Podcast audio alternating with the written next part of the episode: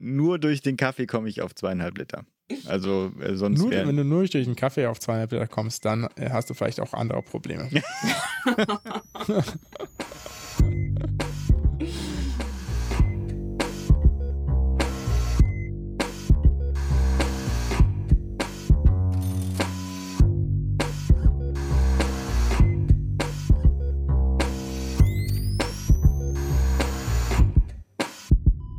Salut und herzlich willkommen zu Gesundheit macht Politik, Episode vierundsiebzig. Und weil ich heute und morgen äh, keine Lust habe, groß zu arbeiten, wird das eine Neujahrsepisode. Insofern schönes neues Jahr allerseits. Happy New Year! Wir nehmen auf am dreißigsten zwölften und wie gesagt, Veröffentlichung dann wahrscheinlich für euch dann am ersten Januar.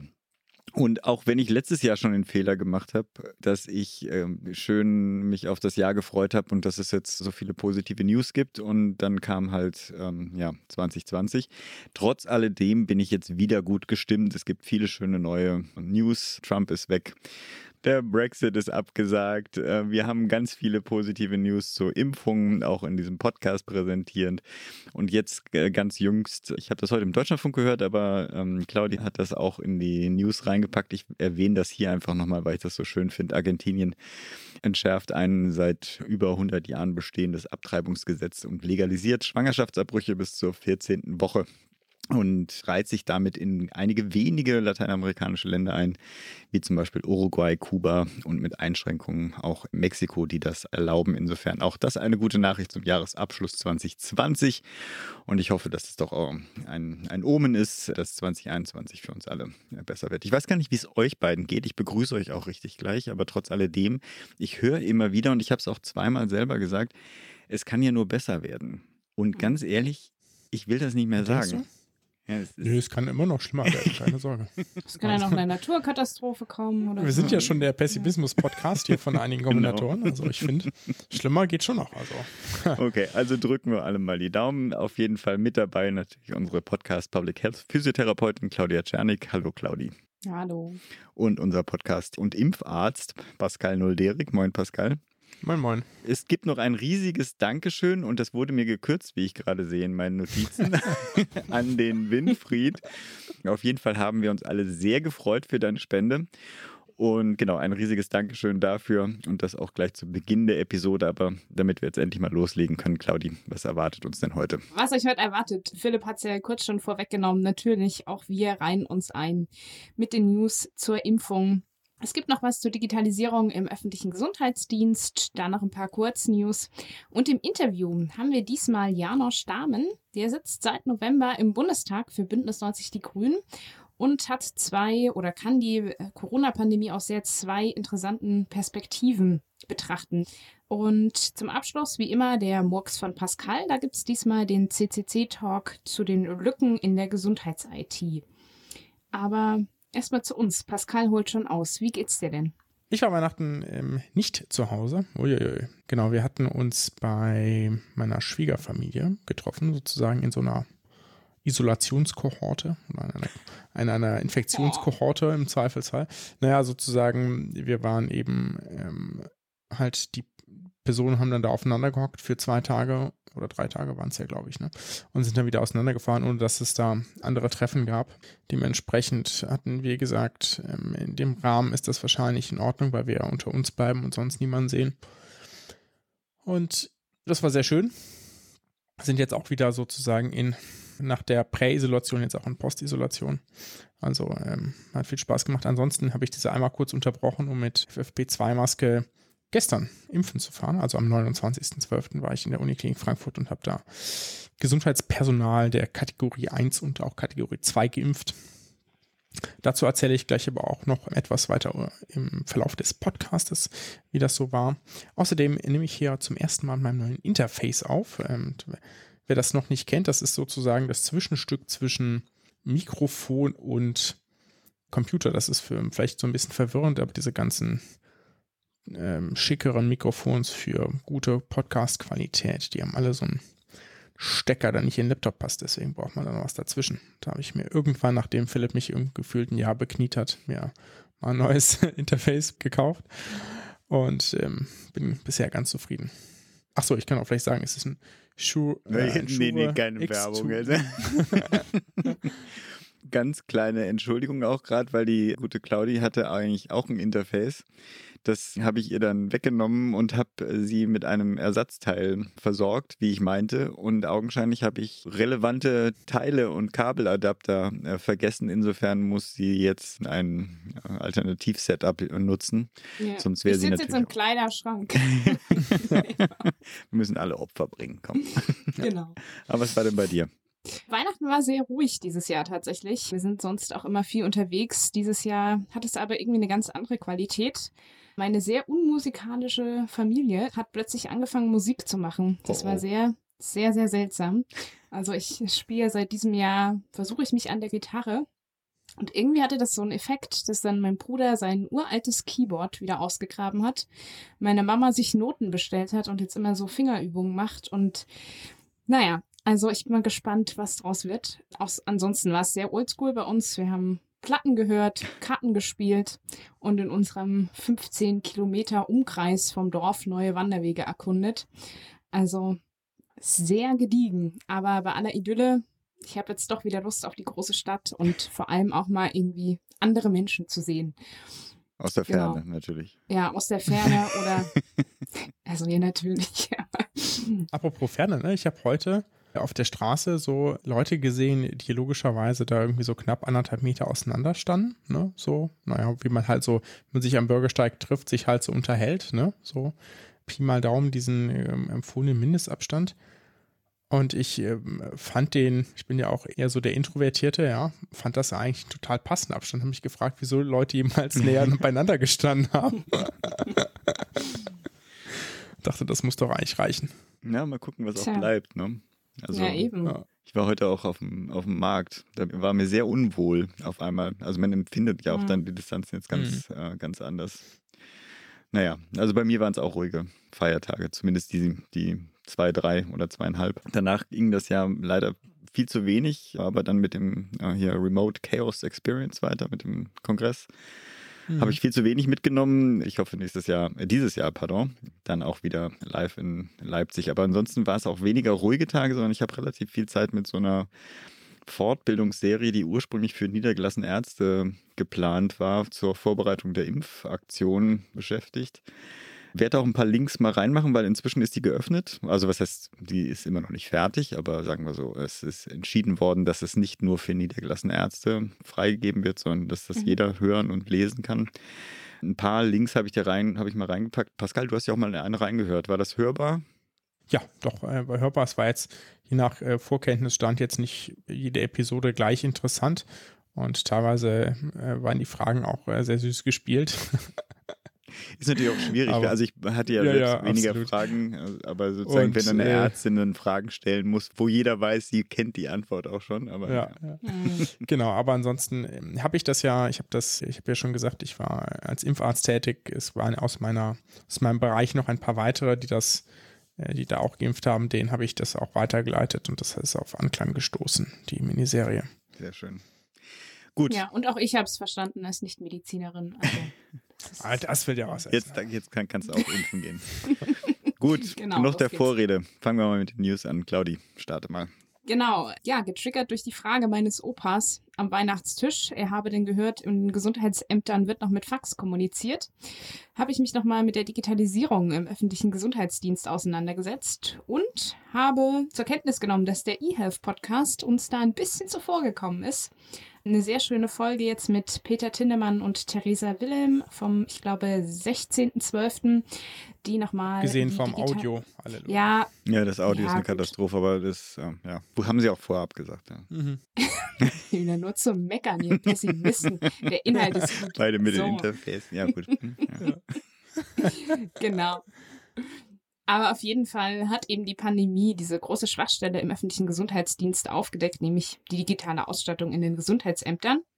Und auch um diese zu verbessern, wurde ja Ende September der Pakt für den öffentlichen Gesundheitsdienst von der Bundesregierung beschlossen. Und da sollen vier Milliarden Euro bis zweitausendsechsundzwanzig bereitgestellt werden für Personal, Digitalisierung und, das ist eigentlich mein Lieblings, moderne Strukturen. was auch immer moderne Strukturen sind. Bis jetzt ist da auch schon Geld geflossen, aber eben unterschiedlich ausbezahlt worden, schon von den oder über die Bundesländer. Und natürlich muss man halt auch jetzt einsehen, neue Technik ist das eine, die muss natürlich auch installiert werden, angewendet werden, Personal muss geschult werden. Und gerade in, ja, es ist ja nach wie vor oder gerade besonders eine sehr arbeitsreiche Zeit in den Gesundheitsämtern und ja auch eine sehr kritische oder essentielle Phase in der Pandemiebekämpfung. Da jetzt Soft- und Hardware umzustellen, kann natürlich auch zu großen Schwierigkeiten führen. Und dadurch, dass so eine bundeseinheitliche Lösung lang gefehlt hat, haben sich eben natürlich auch in den Ämtern eigene Bearbeitungsvorgänge, Anwendungen etabliert und so weiter. Und Ute Teichert, die Leiterin der Akademie für öffentliches Gesundheitswesen, sieht eben besonderen Verbesserungsbedarf auch in den Schnittstellen und auch der fehlenden Kommunikation der Ämter untereinander und mit anderen Akteuren. Nochmal ein kurzer Ausflug zu den zwei gängigen Systemen, D E M I S und SORMAS, die verwendet werden sollen. Laut Ärzteblatt soll jetzt D E M I S Ähm, zumindest Anfang Januar flächendeckend zur Verfügung stehen und auch mit SORMAS. Das soll noch dann folgen Anfang Januar. Wer genaueres wissen möchte zu D E M I S und SORMAS, dem sei wirklich die eHealth-Podcast-Folge hundertdreizehn ans Herz gelegt. Da werden die beiden Systeme nochmal erklärt. Aber hat es, jetzt abgesehen mal von außerhalb des Gesundheitswesens, irgendjemand, der im Gesundheitswesen arbeitet, überrascht, dass die noch mit Fax arbeiten? Nee, oder? Na gut, ich glaube, der öffentliche Gesundheitsdienst wurde halt lange so komplett vergessen geführt. Und, aber ich meine, ähm, selbst die, ganze, die ganzen Kliniken arbeiten ja noch mit Fax. Also ja, die äh, auch, Kommunikation ja, genau. Zwischen Praxis, Arzt, also Arztpraxis, Krankenhaus, Reha-Klinik, Kostenträger, also mhm. sprich Krankenkasse, äh, läuft doch zu ja, gefühlt achtzig Prozent über Fax. Natürlich läuft das auch zum ÖGD über Fax. Selbst zur Polizei läuft es über Fax. Wenn du da irgendeinen Fall hast, du musst da irgendwie was hinschicken, weil, äh, weiß ich nicht, ungeklärte Todesursache oder so. Und dann wird da erstmal natürlich, werden da Unterlagen gefaxt, ja. ja. Genau, also ich meine, das ist natürlich, das eine ist natürlich auch der Datenschutzaspekt, aber das andere ist auch, und das wird in der Episode auch gut aufgegriffen, mal so einen beispielhaften, ja, einfach Weg zu beschreiben, wie die Daten, welche Wege die dann gehen. Also da wird es hm. in die P D F gewandelt, dann wieder ausgedruckt und das ist natürlich unglaublich viel Zeit, die das kostet. Und wenn man so ein, zwei Fälle von, was macht das Gesundheitsamt sonst, Tuberkulose hat oder so, dann geht das, aber wenn es plötzlich fünfzig oder hundert Fälle pro Tag wären, und vor allem ist es ja auch unglaublich fehleranfällig, ne? Also wenn ich jetzt dreimal die Daten hin und her übertrage, dann kann viel schief gehen. Also zum Beispiel mein Papa war beim Gesundheitsamt auch neunzehnhunderteinundneunzig geboren und solche Geschichten, dann findet man sich natürlich nicht mehr wieder. Echt, das ist ein junger Papa. Okay. Ja, es war ganz süß. Der hat dann einen Anruf von meiner Mutter und wurde dann so ganz nett nachgefragt, ob denn der Ehemann wirklich neunzehnhunderteinundneunzig geboren ist. Naja, sowas passiert dann, aber gut. Ja, es gibt noch einen zweiten großen Bereich, wir hatten das tatsächlich schon mal, das ist der ganze Jura-Bereich. Ne? Okay. Also, ah ja, richtig. Ähm, der, ich meine, ich weiß jetzt nicht, inwieweit die das gelöst haben, die haben doch dieses digitale ja, System ja, eingeführt, was so eine Katastrophe ja. war mhm. bei Staat, aber vielleicht hat es das jetzt durchgesetzt, ja, das weiß ich nicht. Das wäre mal interessant, falls es hier irgendjemand tätigen Anwalt oder aus dem Gericht äh, gibt, dann sagt doch nochmal Bescheid. Also aus der Klinik haben wir immer noch gefaxt zum, zum Amtsgericht, ja, kommt ja auch häufiger mal vor, dass man, oder hängt natürlich hier von Tätigkeitsbereich ab, ne? Aber wenn man eine Betreuungsverfügung hat oder eine Betreuung beantragt ähm, oder ähm, freiheitsentziehende Maßnahmen benötigt, ne? Dann, ja, mit Blick auch auf den Murks, den du ja auch vortragen genau. möchtest, ist vielleicht auch Fax gar nicht die schlechteste Lösung. Aber mal sehen. Ja, ja. Eigentlich wollte ich ja mich ja auf positive Nachrichten äh, fokussieren ja. und äh, Faxe gehören meines Erachtens nicht dazu. Ich komme mal zu der guten Nachricht. Und das ist natürlich was, die guten Nachrichten, die in den letzten Wochen immer wieder kommen, ist natürlich der Start der Impfung, also weltweit, aber natürlich auch in Deutschland. Es gibt auch, und das werde ich gleich vorstellen, immer mehr Seiten, die so den Fortschritt bei Entwicklung, Zulassung, Einsatz der Impfstoffe aufbereiten und ein bisschen, ähm, also wie ich finde, teilweise auch sehr schön grafisch darstellen. Inspiriert wurde ich da auch von der Corona Weekly, vom ähm, U K W für unsere kleine Welt, vom Tim Prittloff. Aber bevor ich damit starte, wie läuft es denn überhaupt mit dem Impfen? Pascal, du hast ja schon die Erfahrung gemacht. Ja, genau. Ich äh, wollte mal kurz berichten. Und zwar ist das je nach Bundesland äh, ganz unterschiedlich geregelt. Da kommen wir gleich aber vielleicht noch zu. Aber das ist eben das föderale System und in Hessen ähm, da bin ich aktuell angestellt, ist es so, dass ein Teil der Impfdosen direkt an große Maximalversorger gegangen ist, darunter natürlich auch die Universitätsklinik Frankfurt, also Universitätsklinikum Frankfurt. Und dann haben die Personal gesucht, das ähm, das sozusagen das zu impfende Personal impft. Und da wurde ich sozusagen, da kam sozusagen am fünfundzwanzigsten glaube ich, abends kam die Anfrage vom ärztlichen Direktor. Ja, am sechsundzwanzigsten morgens habe ich dann geantwortet, am sechsundzwanzigsten abends war war sozusagen die Betriebsärztin informiert, am siebenundzwanzigsten morgens kam die Einteilung, am achtundzwanzigsten morgens die Abordnung zum Impfdienst und am neunundzwanzigsten also aus haftungsrechtlichen Gründen, am neunundzwanzigsten habe ich dann geimpft. Also ihr seht, die haben auch alle die Tage durchgearbeitet, mhm. ja, die mhm. Weihnachtstage. Ich habe offensichtlich auch meine Arbeits-E-Mails gecheckt, äh, obwohl ich Urlaub hatte. Genau, aber deswegen ich äh, dich so doch auch Held nennen darf. Also ja, ja. Nee, nee, nee.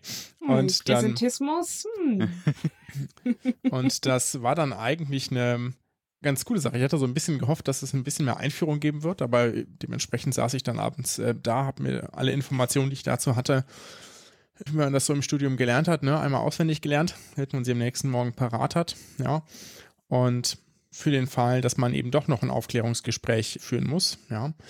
Und letztlich ist das zumindest in unserem Impfzentrum, ja, das kann ich jetzt hier nur mal exemplarisch für eines beschreiben, so gelaufen, dass es eine, sozusagen in einem Bereich der Kantine, das ist tatsächlich das benachbarte Gebäude gewesen, einen freien, sozusagen, da wurde was freigeräumt, damit da Mitarbeiter vom Deutschen Roten Kreuz, also Ehrenamtliche, sitzen konnten, die alle registriert haben, die mhm. sozusagen standen auf einer Riesenliste. Klar, ja, man weiß ja, wer arbeitet auf den kritischen Intensivstationen in anderen kritischen Bereichen, ne? Äh, wer hat Frühdienst, wer hat Spätdienst et cetera und kann die dann sozusagen zuteilen. Die kamen dahin, mussten ihr Kärtchen mitbringen, wurde eingelesen, wurde dokumentiert, damit die dann eben auch entsprechend in drei Wochen erinnert werden können. Äh, haben da dann einen Zettel bekommen, haben da schon den Aufklärungsbogen bekommen, den Anamnesebogen, durften die dann ausfüllen, hm. durften sich dann die Schlange stellen. In der Zeit ähm, wurden wir dann da eingewiesen. Wir als ärztliches Personal haben die sozusagen die Aufklärung äh, durchgeführt, im Zweifelsfall nochmal Fragen beantwortet, alles unterschrieben, was natürlich irgendwie die wichtigste Aufgabe ist, und auch selbst geimpft. Das ist ja sozusagen eine prinzipiell delegierbare mhm. Tätigkeit. Das macht mhm. bei anderen Impfkampagnen dann häufig auch eben nicht ärztliches Personal. Haben wir da aber selbst gemacht. Das, was wir nicht selbst gemacht haben, ist die Impfstoffaufbereitung. Das haben Leute aus der Apotheke gemacht. Und ich weiß gar nicht, ob ihr das mitgekriegt hattet, das, einen Tag vorher ist es sozusagen erlaubt mhm. worden, aus diesen ähm, Mehrfachimpfflaschen, da sind eigentlich fünf Dosen drin. Ja. Die waren aber ein bisschen überfüllt vom Hersteller, möglicherweise aus, ich weiß gar nicht warum, ja, ob das sozusagen aus Vorsicht war, ob das ähm, mhm. sozusagen Produktionsschwankungen waren, auf jeden Fall war da so viel drin, dass du sechs Impfstoffdosen bei vorsichtiger Mhm. Applikationen rausbekommst statt fünf. Dementsprechend haben die natürlich sehr vorsichtig appliziert, weil jede Dosis mehr ist natürlich ein Geschenk, ja. Und dementsprechend äh, langsam war die Impfaufbereitung, sodass wir zwischendrin mal ohne Dosen da standen und sich das, sich die Leute dann draußen vor der vor dem eigentlichen Gebäude in der Kälte gestaut haben. Wir schon dachten, ja, morgen alle Fieber, aber nicht wegen der Impfung. Weil es ist natürlich auch arschkalt, ja, irgendwie.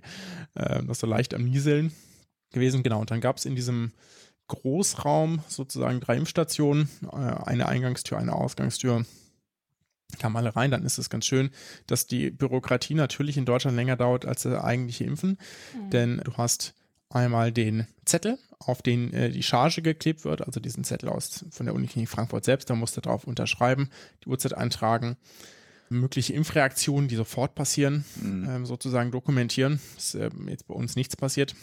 Dann musst du auf dem Aufklärungsbogen einmal unterschreiben, dass du die Aufklärung im Zweifelsfall durchgeführt hast, dann auf dem Anamnesebogen natürlich auch, den du auch einmal durchliest, um zu gucken, gibt es Allergien, was da mhm. angegeben worden, dann fragst du natürlich ähm, weibliches Personal in einem gewissen Altersbereich natürlich nochmal, ob sie sicher sind, dass sie nicht schwanger sein können, dass sie nicht stillen, ne, weil der Impfstoff dafür derzeit noch nicht zugelassen ist, mhm. da muss man sich eben einmal rückversichern, dann gab es ja auch sozusagen die Diskussion um Allergien, da wurde explizit bei allen nochmal nachgefragt, selbst wenn die Allergien verneint hatten.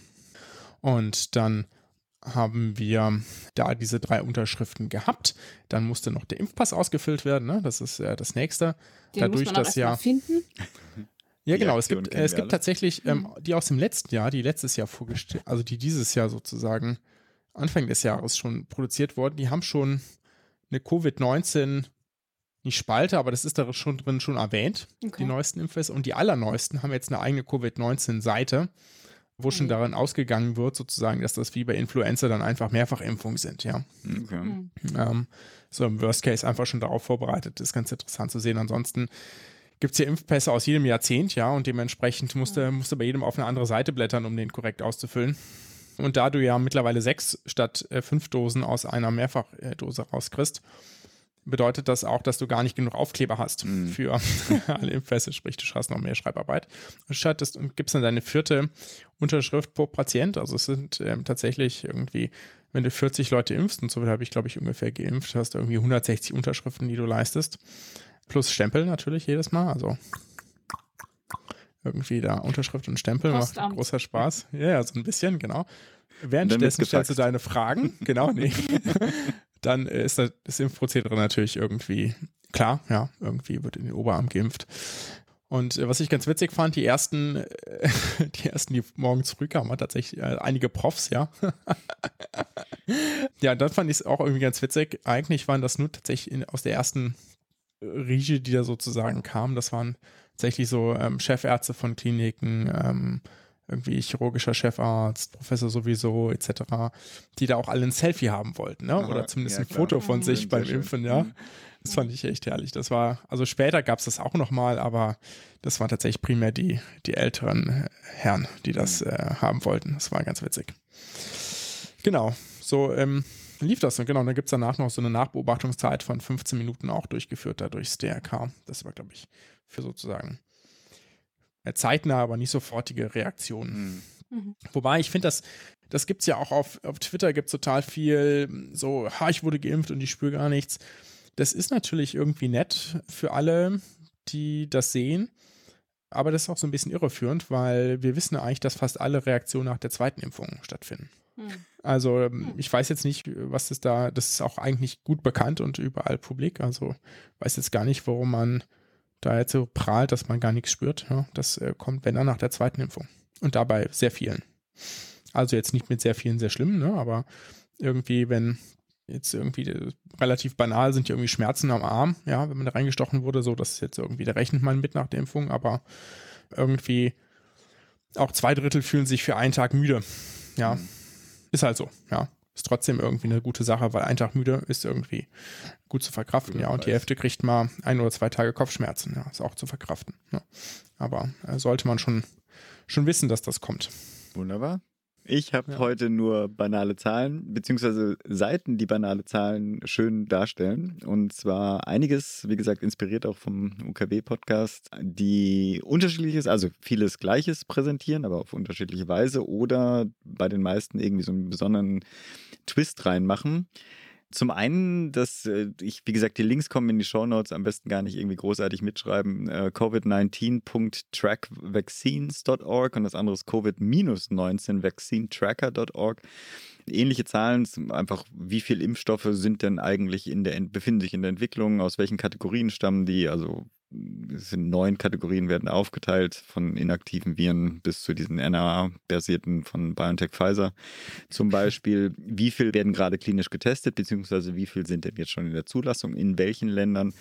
Nette Übersicht. Ich fand die Bloomberg-Seite, auch da, Link in den Shownotes, ganz spannend. Also auch hier natürlich so diese, diese Übersicht, wenn man dann ein bisschen weiter runter scrollt und dann sozusagen an der R and D-Timeline vorbeigeht, gibt es aber auch eine Übersicht über die Vaccine Contracts, also die Frage oder die Antwort auf die Frage, wie viele Dosen oder von den produzierten Dosen wohin denn äh, zunächst ausgeliefert wurden. Also sozusagen, wie viel hat Pfizer, BioNTech von den im ersten halben Jahr versprochenen Dosen sozusagen in die E U, wie viel U K, wie viel U S et cetera äh, schon abgegeben. Und äh, dann auch, also nicht nur einzelne Produzenten, sondern dann auch sozusagen in Summe, wie viel Prozent der Bevölkerung werden durch die von verschiedenen Anbietern äh, eingekauften oder vorbestellten Dosen abgedeckt. Äh, da kleiner Spoiler, E U ist bei hundertzweiundsiebzig Prozent. Ganz vorne ist allerdings Kanada, die etwa dreihundert Prozent ihrer Bevölkerung äh, mit ähm, Impfungen abgedeckt haben. Und äh, auch da sozusagen das traurige Gegenstück, mit Ausnahme von Ägypten, ist zum Beispiel der afrikanische Kontinent so bei fünf Prozent. Ich habe jetzt in die Notizen geschrieben, so viel zu internationaler Solidarität. Ich habe an einer Stelle gelesen, dass gerade zum Beispiel Kanada unter Umständen sozusagen so viel bestellt hat, aber nicht für ihre eigene Bevölkerung nutzen wird, sondern auch weitergibt. Insofern mit ein bisschen Vorsicht zu, äh, zu genießen, trotz alledem, sagen wir so, overall das Gespräch von, wir müssen natürlich die Pandemie international auch bekämpfen, kann man zumindest hinterfragen. Wie auch immer, dann gibt es noch ein paar äh, schöne Links zu, zur Durchimpfung. Ich glaube, die Zeit, oder der, der also mhm. die Zeit hat es ja auch gemacht, und das ging auch jetzt gerade in den letzten Tagen ziemlich viel durch, ähm, durch Twitter. Also sprich, eine, also die Zeit macht das für Deutschland. Sozusagen die Bu- auf Bundesländer aufgeschlüsselt, wie viel Prozent der Bevölkerung haben wir denn jetzt schon erreicht mit den Impfaktionen? Das ist ja wahrscheinlich einfach vom R K I, ne? Da gibt es ja tagesaktuelle Zahlen. Mhm. Genau. Mit den gleichen R K I-Zahlen arbeitet aber auch eine meiner inzwischen Lieblingsseiten, wenn es so um grafische Aufbereitung von, von allen möglichen Daten geht. Das, die Seite ist our world in data dot org, auch da Link in den Shownotes. Also die machen, arbeiten natürlich für Deutschland auch mit den R K I-Zahlen, die haben aber auch eine internationale Übersicht, und dafür zum Beispiel Israel, die bereits fünf Komma acht sechs Prozent der, und da muss man mal sagen, mit einer Dosis, ne? Also die, auch die arbeiten natürlich oder haben angefangen bei der Impfung mit, mit dem Pfizer-BioNTech-Impfstoff. Das heißt also sozusagen, die haben noch keinen vollen Impfschutz. Also man nimmt nicht an, dass sie einen vollen Impfschutz haben, sondern erst die erste Dosis. Aber trotz alledem, das ist der Stand. Bahrain folgt komischerweise mit drei Komma neunundzwanzig, U K mit eins Komma achtzehn. Und Deutschland lag, und jetzt weiß ich natürlich, bei der Zeit der Veröffentlichung wird das bestimmt auch schon wieder überholt sein, aber zumindest, wo wir jetzt aufnehmen, bei null Komma null neun. Aber es geht auch erst richtig los. Pascal, du hast noch was hier in der Liste zu Impfpannen. Ja, ich äh, wollte doch, weil, das, äh, weil ich das so spannend fand äh, und hätte das sonst eigentlich in eigene News gepackt, aber es gibt eigentlich genug äh, zum Stand der Durchimpfung auch, was alles so schief geht. Ja, also es ging natürlich damit los, dass irgendwie, ich habe hier tatsächlich einen Bildlink drin, weil ich diese Schlagzeile auf der fragen. Titelseite. Das sehe ich jetzt erst. Genau. Doch, ich habe, ich habe ja, ich kriege ja morgens immer im Tagesspiegel, in der Tagesspiegel-Morgenlage die äh, Schlagzeilen der größten Tagesnachrichten. Das ist übrigens auch ein sehr empfehlenswertes, empfehlenswerte Newsletter. Und da gab es von der Bild-Zeitung halt irgendwie getitelt, wie die Regierung den Impfstaat versemmelt oder so ähnlich.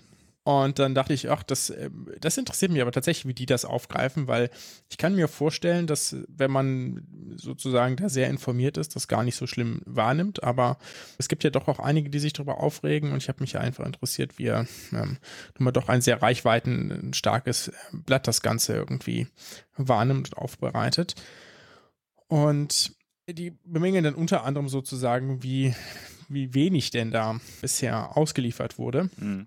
Und dass da irgendwie große Laster mit irgendwie einer halben Palette voll irgendwie nur ankommen. Das hat natürlich seine Gründe, aber das ist sicherlich je nach Ansicht, ja. Also ich sehe das jetzt nicht so kritisch, aber es ist natürlich ähm, schade, dass das, dass da nicht früher schon oder nicht, nicht schneller mehr zur Verfügung steht von dem, was sozusagen an, an Dosen angekauft ist oder war. Das ist aber das Kleine, dann kann ja auch noch eine ganze Menge passieren. In Bayern ist zum Beispiel eine ganze Menge nicht verimpft worden, weil da die Kühlkette unterbrochen war, weswegen dieses Bundesland gerade viel schlechter dasteht als viele andere Bundesländer, weil die einfach diese Impfdosen, die sie hatten, dann gar nicht nutzen konnten. Ne? Also da ging es um Pi mal Daumen tausend Dosen oder so. Ne? Genau, ja.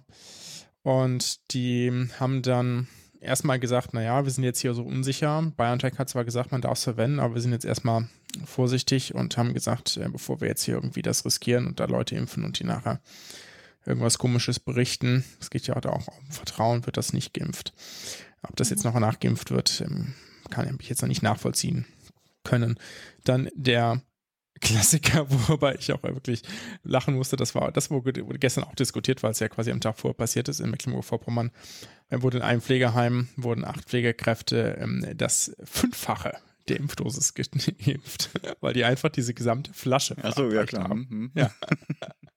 Da steht, aber wie geht's also, denn denen mittlerweile? also einer ist noch im Krankenhaus, der Rest ist wieder zu Hause, aber cool okay. ist das natürlich nicht, ja. Also hm. ich weiß ja nicht, ne, also wer das sozusagen dafür verantwortlich war, aber das ist ein, das darf dir halt eigentlich nicht passieren, ja. Also ich meine, klar, du weißt auch ungefähr, wie das funktioniert und natürlich gibt es die irgendwie auch in kleinen Dosen und du äh, ziehst da einfach alles raus, aber gerade wenn jetzt irgendwas völlig neu ist, würde ich doch vielleicht einmal zumindest den Beipackzettel lesen, ja, zumindest irgendwie zur Aufbereitung des Ganzen, ne, und dann steht da der erste Satz, dies ist eine Mehrdosen-Durchstechflasche, deren Inhalt vor der Verwendung verdünnt werden muss. Ich weiß echt nicht, wie also er hat über- nicht, also sozusagen nicht nur die mehrfache Dosis, sondern auch natürlich dann auch die unverdünnte. Ähm das, das weiß ich nicht. Okay. Ja, das kann ja auch sein, dass sie das quasi komplett verdünnt haben und gespritzt haben. Das ist, ähm, Boah, das wäre eine Riesenmenge dann bekannt, schon. Ne? Ja, ja. ja, sicher. Ne? Also das ist, das ist, das sind irgendwie dann ein bis zwei Milliliter oder so mindestens, die da irgendwie ja, in den Oberarm gespritzt worden. Das gibt jetzt keine Beule, aber das ist, ähm, das ist schon viel, ja. Mhm. Ich Und möchte an dieser Stelle auch nochmal festhalten, dass wenigstens in der ersten Episode äh, zwanzig einundzwanzig ich für die positiven Nachrichten zuständig war und bis jetzt die negativen News von dir kamen. Ja, aber da kann ich mit umgehen. Warte noch zwei News weiter, bin ich auch dabei. Genau, und dann noch der neueste sozusagen Streit, dass die anvisierte Impfdosenverteilung für die erste Januarwoche erstmal gekippt worden war, auch von Bundesseite und gesagt haben, nee, es gibt gerade keine weiteren Dosen, wir müssen noch weiter warten bis zum elften Januar. Und nach harter Kritik gibt es jetzt wahrscheinlich doch nochmal eine Impfdosenlieferung Ende nächster Woche. Ja, da sind wir mal gespannt, wie sich das dann so, wie das so verteilt wird. Ja, ich höre das und auch ob das so wie geklappt. Aus anderen Quellen, dass das natürlich auch ein Problem ist, dadurch, dass sich die Verantwortlichen nicht darauf verlassen können, wann welche Charge kommt. Genau, bei uns war das ja ganz genauso. Ja. Mhm. Wir hatten da echt Schwierigkeiten mit diesem, Impf- diesem Impfdosenzentrum, ne? So. Da war quasi erst zwei Tage vorher klar oder einen Tag vorher klar, ob jetzt was kommt, ja. Mhm. Und wenn dann, wie viele geimpft werden können, wie viel Personal dafür gebraucht wird, ja, weil du kannst ja. Also natürlich kannst du rein theoretisch auch acht Stunden durchimpfen, ja, aber das, ähm, da hast du ja auch keinen Spaß, ja. So, das heißt, du probierst das irgendwie in zwei Schichten aufzuteilen. Ich hatte da quasi ähm, dreieinhalb Stunden oder vier Stunden meine F F P zwei Maske auf der Nase, habe nichts gegessen, nichts getrunken mhm. und habe da quasi durchgeackert und dann kurz eine, dann quasi eine Pause gemacht, ja. Das kannst du natürlich, kannst du das auch länger machen, wenn es irgendwie sein muss. Aber gerade, ähm, du musst ja zusätzlich nicht nur irgendwie die Die, die Impfer sozusagen planen, sondern du musst die Leute aus den Stationen rausnehmen. Das muss abgedeckt sein, dass da trotzdem jemand irgendwie da ist, ja. Du kannst ja nicht irgendwie einen ganzen O P leer stehen lassen, ne? Ähm, du kannst nicht irgendwie einen spontan aus einer wichtigen O P rausholen, et cetera. Da gibt's ja ganz viele Sachen, die irgendwie in der Planung berücksichtigt werden müssen und dann willst du ja auch nicht irgendwie zwanzig Dosen aufgezogen haben und dann kann keiner mehr kommen, ja. Und dann musst du zwanzig Dosen verwerfen, ne? Also, also solche Probleme der Logistik sind ja irgendwie tricky, zumindest bei einem so schwierigen Impfstoff mit der Kühlung wie mm. der BioNTech-Impfstoff jetzt. Aber ja. jetzt äh, hören wir mal auf hier um zu meckern. Komm doch mal zu den Preisen. ja, nee, genau, weil das ist so positive News sind. Die nächste ja dann auch nicht. Nee, das eine ist nur ganz kurz. Ich habe mir auch einfach mal angeguckt, welche Preise denn so gehandelt werden für die verschiedenen Impfstoffe, beziehungsweise auch die, die angekündigt sind primär. Und die variieren dann doch sozusagen eigentlich erwartbar, also vor allem zwischen den traditionellen Verfahren, also im traditionellen Verfahren hergestellten Impfstoffen und dann halt solchen Sachen wie Pfizer, BioNTech oder auch Moderna. Habe Preise gefunden, die so in der Bandbreite von, also dem teuersten, so siebenunddreißig Euro pro Dosis, also ist bei Moderna. Und BioNTech Pfizer liegt so in der Mitte bei neunzehn Euro fünfzig, habe ich irgendwo, äh, pardon, Dollar. Aber auch dann pro Dosis. Und der preiswerteste ist jetzt der hier in Oxford und von AstraZeneca mhm. in U K entwickelte Impfstoffe mit drei Dollar. Das und ist ja auch ein ganz anderes äh, Verfahren, ne? Genau, also, das meinte ich ja genau. Also es ja. sind unterschiedliche Verfahren. Die einen sind seit Jahrzehnten mhm. eingeübt und die Produktionsstätten existieren et cetera. Deswegen preiswerter. Ich fand eigentlich eine andere Frage spannender oder auch spannend, dass vielleicht als letztes Mitte Dezember wurde ja eine neue Mutation des Coronavirus in Großbritannien bekannt. Später dann auch in Südafrika, in, also eine zweite Mutation, inklusive der folgenden Reisebeschränkungen ja auch äh, für die Inseln. Dazu ist natürlich eine Frage ganz spannend, wie viel Sequenzierungen werden denn überhaupt in den verschiedenen Ländern durchgeführt? Weil damit ja die Frage zusammenhängt, wie schnell würde man überhaupt eine neue Variante aufspüren? Also banal, wenn man nicht sequenziert, wird man das nie mitbekommen. Im Zweifelsfall würde man auch äh, dann irgendwann nur feststellen, dass die Tests nicht mehr wirken. oder nichts mehr anzeigen, obwohl die alle ähnliche Symptome haben, weil einfach der Virus sich so weit verändert hat, dass der Test dann nicht mehr anschlagen würde, was ja in diesem Fall ja nicht so ist. Trotz alledem, also die Frage der Sequenzierungsquote ist natürlich ganz spannend. Ähm, dazu habe ich eine Seite, covid c g dot org. In Australien, also steht auch in den Shownotes, in Australien werden fast fünfzig Prozent der Tests auch dann sequenziert. In Neuseeland sind es immerhin dreißig Prozent, die sind quasi gemeinsam einsam an der Spitze. In Europa führt Dänemark mit immerhin noch zehn Prozent, U K ist mit fünf Prozent im Sequenzierungsbusiness mit dabei. Und jetzt, und ich hoffe, die Zahlen stimmen, weil sie wären meines Erachtens etwas erschreckend, in Deutschland werden von tausend Fällen lediglich null Komma sieben sieben Sequenzierungen durchgeführt. Mhm. Wie gesagt, das hat ja natürlich Auswirkungen auch auf die Frage, wie schnell in Deutschland, selbst wenn das hier vorhanden wäre, wie schnell in Deutschland überhaupt eine neue Variante gefunden werden oder die neue Variante gefunden werden würde, beziehungsweise auch die Ausbreitung zu registrieren. Mhm. Dazu gibt es ein kleines Tool, das auch ein bisschen durch Twitter gegangen ist von geogebra dot org oder da findet sich das. Ich mache auch den äh, Twitter-Feed von der Frau Hohoho Stahlhut, glaube ich, ist das gewesen, die das äh, da in, reingeworfen hat, wo man im Prinzip damit spielen kann. Also wie viele Fälle müssten eigentlich da sein, um bei Sequenzierungsquote X äh, dann in, innerhalb eines Monats zu welchem Prozent oder zu welcher Chance überhaupt zu einem zu einem Pfund zu kommen. Insofern spielt mal damit rum, wenn euch das interessiert.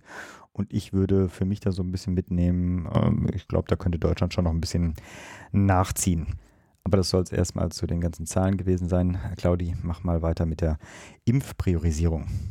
Genau, es ist eigentlich nur ein kurzer Nachtrag. In der letzten Episode hatte ja Pascal die Impfpriorisierung vorgestellt und ich habe darum gemeckert, dass die Heilmittelerbringenden da nicht vorkommen und habe jetzt einmal recherchiert und es gab da vom Spitzenverband der Heilmittelerbringenden auch eine Pressemitteilung, dass die Heilmittelerbringenden mit hoher Priorität Anspruch auf eine Schutzimpfung haben und damit grundsätzlich sozusagen den Ärzten und Arztpraxen gleichgestellt sind. Im Impfzentrum muss dann lediglich eine entsprechende Bescheinigung vorgelegt werden. Das noch so als mhm. Nachtrag. Und dann, jetzt genau, mein Jingle fehlt immer noch zu den News aus der Welt der Heilmittelerbringung.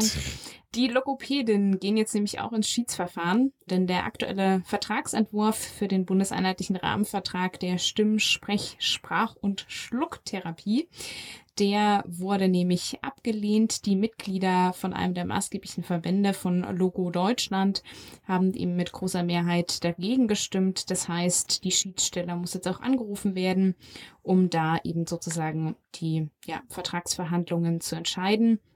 Und die besteht aus einem unparteiischen Vorsitzenden, zwei weiteren unparteiischen Mitgliedern und VertreterInnen der Krankenkassen und Heilmittelerbringenden.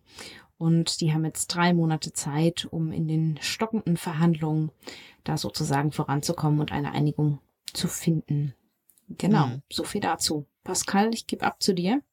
Ja, wir haben noch eine letzte Kurznews.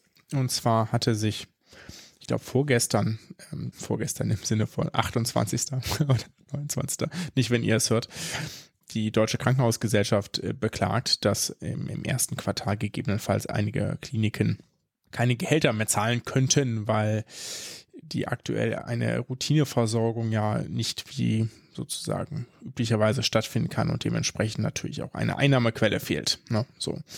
Hm. Und da hatte da Sorge geäußert und äh, um staatliche Unterstützung gebeten, so wie alle um staatliche Unterstützung bitten, wenn gerade irgendwas ist. In dem Fall kann ich jetzt gar nicht beurteilen, wie berechtigt das ist, kann mir aber schon vorstellen, dass das Kliniken in arge Not bringt, zumal ja traurigerweise das wie in anderen Bereichen auch einfach laufend was generiert werden muss, damit ähm, auch Geld ausgegeben werden kann. Mhm.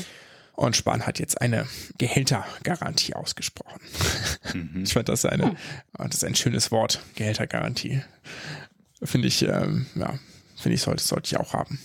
Sollen wir unsere News-Sektion beenden? Wir können die News ja. gerne beenden und äh, zum, Interview, zum gehen. Interview gehen. Wunderbar. Wir sprechen heute mit ähm, Janosch Dahmen. Äh, Janosch stellen wir gar nicht so umfassend vor, weil er das im Interview ausnahmsweise mal selbst erledigt. Wir haben aber, wenn ihr mehr über ihn wissen wollt, eine ganze Menge Links in die Shownotes gepackt, ähm, zur, zum Bundestag, zu Twitter, Instagram, äh, zum Wiki, genau und so weiter, und probieren mit ihm einen Jahresrückblick zu machen, einen, einen persönlichen und politischen, weil sich das, ähm, wie wir fanden, an seiner Person ganz gut eigentlich eignet, um über dieses verrückte Teil-Corona-Jahr zu sprechen. Also hört selbst.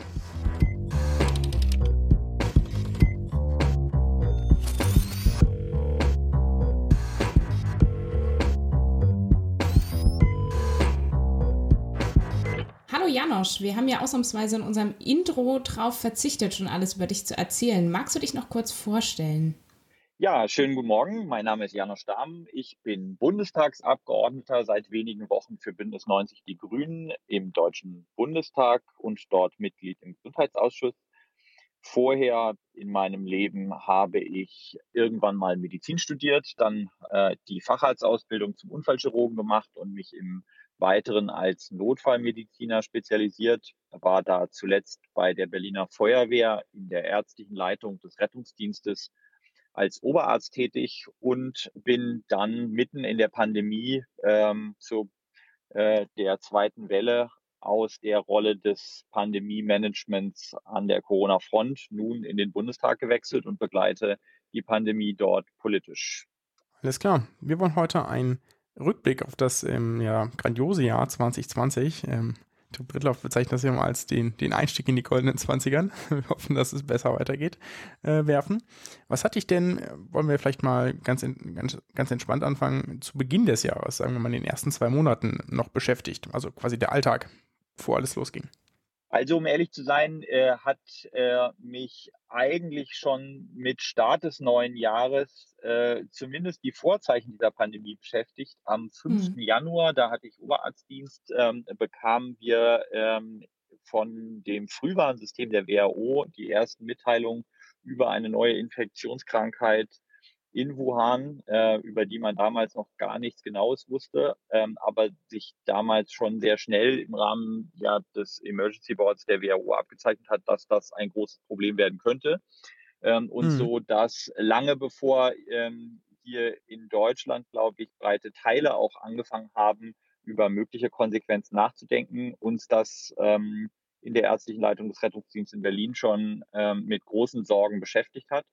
Unbenommen mhm. dessen ist, ähm, wo das Ganze ähm, noch äh, nicht ein äh, ja allumfassendes äh, und ähm, alltagsbestimmendes Thema war, äh, damals ähm, äh, eine ganze Reihe ja anstehender Gesetzesvorhaben ähm, äh, auf meinem Radar gewesen mit der Frage, wie wird sich dadurch äh, der Alltag in der Notfallversorgung in Deutschland verändern. Das ist zum einen mhm. die anstehende Notfallreform im B M G auf Bundesebene gewesen. Mhm. Und das ist ganz im Kleinen ähm, eine sehr spannende landesgesetzliche äh, Veränderung ähm, gewesen, die sich abgezeichnet hat und inzwischen auch beschlossen ist, die die Speicherfristen von Notrufgesprächen im Sinne ärztlicher Dokumentation gleichgesetzt hat ähm, und ähm, dadurch ähm, ja eine ganze Reihe von Veränderungen äh, heilbehandelnder Tätigkeiten auch im Rettungsdienst, gerade was Telemetrie angeht, äh, mit betraf und äh, mich ähm, äh, ja vorausschauend äh, da beschäftigt hat.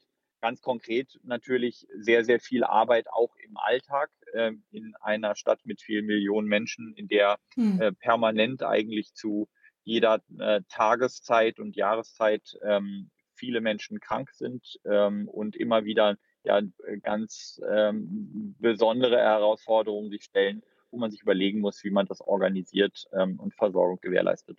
Mhm. Ja, ab März und April wurde ja dann das Leben eben nicht nur für Menschen, die im Gesundheitswesen arbeiten, eigentlich komplett auf den Kopf gestellt. Wie hat sich denn das auf deine Arbeit bei der Berliner Feuerwehr ausgewirkt?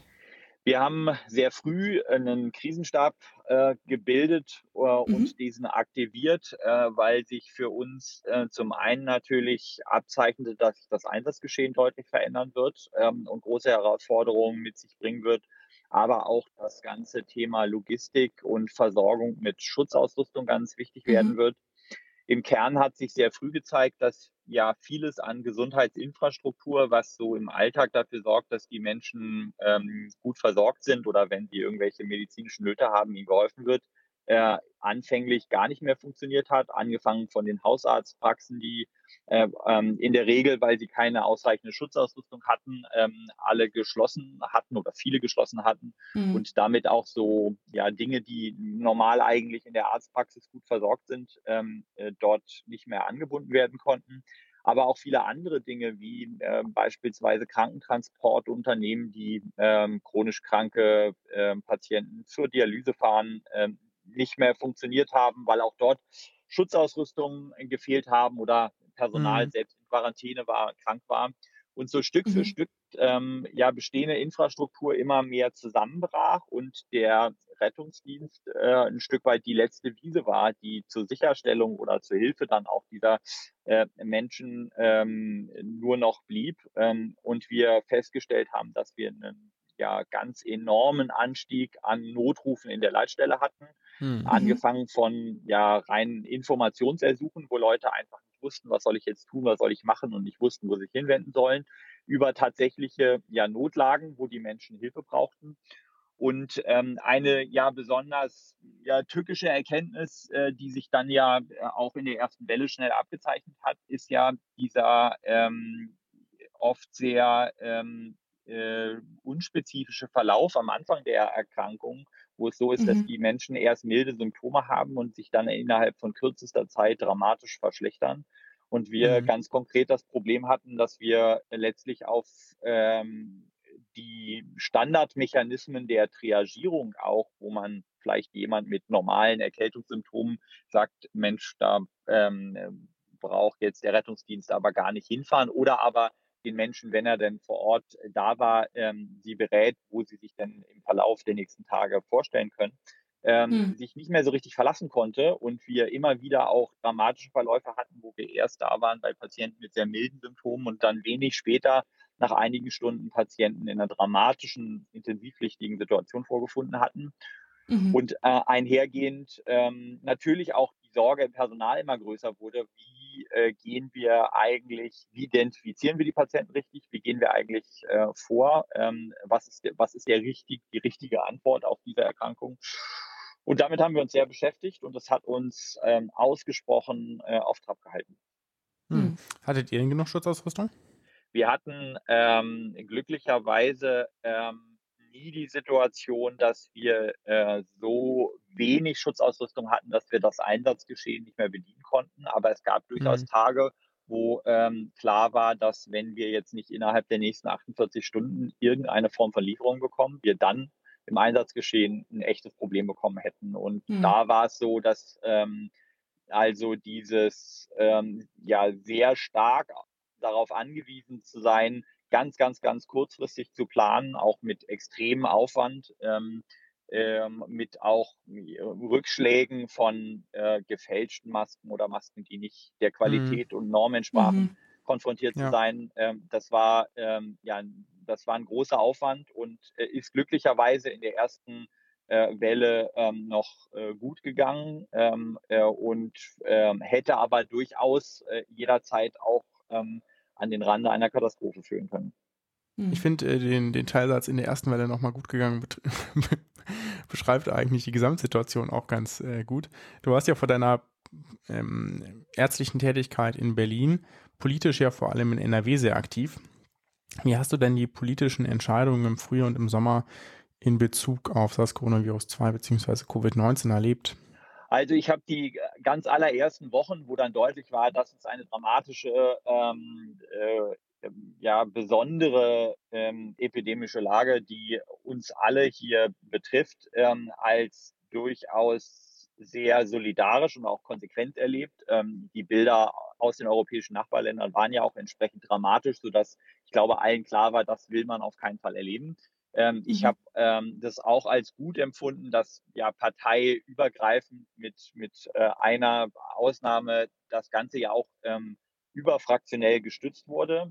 Ähm, ich habe dann aber äh, schon im Mai eigentlich so das Gefühl gehabt, dass es letztlich so ist, dass ähm, die Langfristigkeit und Verstetigung von Krisenstrategie eigentlich fehlt. Und dass als mhm. ähm, die ersten Erfahrungen da waren, Ähm, es dringend notwendig gewesen wäre, die Prozesse mit den Erkenntnissen, die man damals hatte, ähm, so aufzustellen, dass man durchaus ähm, sowohl für eine absehbar zweite Welle als auch ähm, für ähm, den ja, lang andauernden Verlauf, den diese Pandemie ähm, vorher ähm, äh, gezeigt hat, äh, besser gewappnet gewesen wäre, als wir letztlich dann äh, im weiteren Verlauf waren. Hm. Im, ähm, ja, das hat man ja noch gemerkt, im Sommer hat Deutschland ja durchgeatmet. Und ähm, Ende September fand die Oberbürgermeisterstichwahl in Bonn statt. Und die grüne M D B Katja Dörner hat gewonnen. Wann war dir klar, dass du damit die Möglichkeit hast, in den Bundestag nachzurücken? Ich kann den Tag nicht genau sagen, aber es war ähm, Ende Oktober. Ähm, es kam für mich persönlich sehr ähm, überraschend. Ähm, mhm. Nicht, weil ich ähm, Katja Dörner nicht für eine ausgezeichnete Bürgermeisterin halte und ähm, so die Entscheidung der Bonner da sehr gut verstehen kann, aber weil es doch ähm, ja unter einer Reihe großer Unsicherheiten stand und ich persönlich auch so sehr mit der Pandemie in Berlin beschäftigt war, mhm. dass ich letztlich ähm, gar nicht mich konkret damit vorher auseinandergesetzt hatte. Als der äh, Anruf dann kam und ich mit der Frage konfrontiert war, äh, habe ich ähm, ja durchaus nachdenken müssen, ähm, was mhm. denn jetzt die, die richtige ähm, und verantwortungsvolle Entscheidung in dieser Situation ist, weil natürlich klar mhm. war, dass jeder Mensch, der ähm, aktuell im Gesundheitswesen fehlt, einer zu viel ist. Und ich ähm, mhm. vor dem Hintergrund auch mich ganz konkret gefragt habe, ist, ist das eigentlich das Richtige? Und gleichzeitig aber schon natürlich also diesen ja, Sommer der verpassten Chancen äh, in der Pandemie äh, äh, im äh, Gedächtnis und Gepäck hatte und das Gefühl hatte, eine Menge äh, Dinge, die äh, ja im Moment nicht gut laufen, die laufen nicht deswegen falsch, weil sich die Menschen in der Versorgung im Gesundheitswesen nicht genug anstrengen, sondern weil auch die politischen Rahmenbedingungen halt falsch gesetzt wurden. Also ganz konkret mhm. ist es ja so, dass zwar ja die Öffentlichkeit oder das Land insgesamt im Sommer äh, durchgeatmet hat, aber im Gesundheitswesen ja niemand durchgeatmet hat, sondern im Gegenteil ähm, mhm. versucht wurde, Regelversorgung, die im Frühjahr nicht durchgeführt werden konnte, nachzuholen. Nachzuholen, ja. Teilweise hundertfünfzig, zweihundert Prozent von dem äh, mhm. an Pensum gemacht wurde, was sowieso in einem schon bereits sehr vollen Jahr ähm, zwanzig neunzehn äh, zur gleichen Zeit absolviert wurde. Und ähm, vor dem vor dem Hintergrund alle Menschen im Gesundheitswesen ähm, zu Beginn der zweiten Welle extrem erschöpft waren und ähm, die Voraussetzungen denkbar schlecht waren, eigentlich jetzt diese ja, neuerliche ähm, ja, große Herausforderung durch die Pandemie vernünftig äh, bewältigen zu können.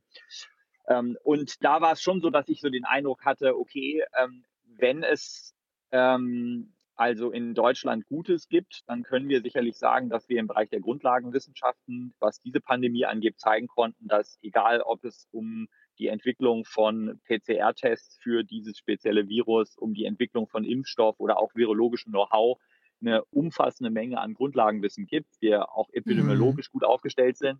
Aber wenn es darum geht, wirklich praktisches Krisenmanagement in der Bewältigung und Steuerung von solchen pandemischen Herausforderungen in politische Prozesse einfließen zu lassen, da fehlt jetzt mhm. mal völlig egal, um welche Partei es geht, da fehlt es wirklich an Akteuren, die das auch in den politischen Raum tragen. Und ähm, ja, vor dem Hintergrund habe ich das durchaus ein Stück weit auch als äh, nicht nur persönliche Chance, sondern auch als Auftrag gesehen, das damit einzubringen und ähm, deswegen mich entschieden, das Mandat anzunehmen.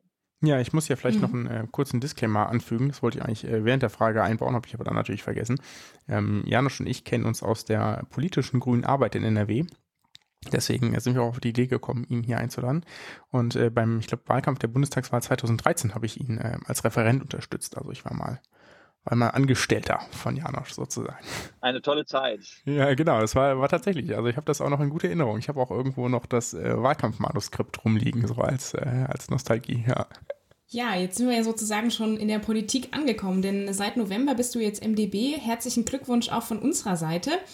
Ähm, was uns natürlich int- interessiert, wie ist es denn für dich jetzt im Bundestag eben an politischen Entscheidungen mitzuwirken, die du vorher vielleicht kritisiert hast oder von denen du weißt, dass sie deine ehemaligen und vielleicht noch Kollegen in der Praxis direkt betreffen? Also es ist sehr unterschiedlich. Ich war ähm, vielleicht angefangen von meinem ähm, ersten Tag im Plenarsaal an auf der einen Seite sehr geschockt, wie, ähm, wie viel auch äh, ja, geballte Aggression äh, und Hm. Emotionen ähm, diese ganze Diskussion über die Pandemie inzwischen begleitet. Ähm, es war der Tag, an dem das dritte Bevölkerungsschutzgesetz ähm, Hm. beschlossen wurde Ja, und okay. ähm, sowohl draußen als auch im Parlament wirklich die Emotionen sehr hochgekocht sind. Ähm, Hm. ich war schon ehrlicherweise, weil ich ähm, ja durch diese ganzen Monate Pandemie-Management so sehr auch äh, ja, in einem Tunnel von Arbeiten um und mit dieser Krankheit äh, beschäftigt gewesen war, sehr geschockt davon, äh, Hm. wie ähm, ja fundamental eigentlich ähm, i- äh, jedwede Erkenntnis zu der Pandemie von Teilen des Parlaments abgelehnt wurde und auch Hm. irrational entsprechend, ähm, sei es, wenn es um Schutzabstände, Schutzmasken oder oder ähm, ging, einfach ähm, konterkariert wurden. Ähm, Hm. das war sozusagen das eine, was mich sehr geschockt hat, auch wie wenig das äh, in irgendeiner Form mit Vernunft und Anstand zu adressieren war, sondern dass man dem ein Stück weit ausgeliefert ist, dass es Teile nicht nur im Parlament, sondern in der Gesellschaft gibt an Menschen, die sich einfach ähm, ja, Naturwissenschaft und Aufklärung entziehen wollen und sich einer solchen Diskussion auch gar nicht mehr stellen, deswegen auch nicht zugänglich sind für irgendwelche Argumente. Ähm, des, Hm. des Weiteren ähm, äh, war ich ähm, also im Gesundheitsausschuss selber ähm, durchaus ähm, von der von den sehr kritischen und sehr konstruktiven Debatten der Parlamentarier gegenüber dem Bundesgesundheitsministerium, und zwar jetzt nicht nur aus der Opposition, sondern durchaus auch aus den Regierungsfraktionen positiv überrascht, Mhm. wo ich durchaus Mhm. auch einzelne Kolleginnen und Kollegen erlebt habe, die ähm, auch aus der Rolle ähm, der ähm, äh, ja, Regierungskoalition im Parlament als Parlamentarier kritisch Regierungshandeln begleitet haben.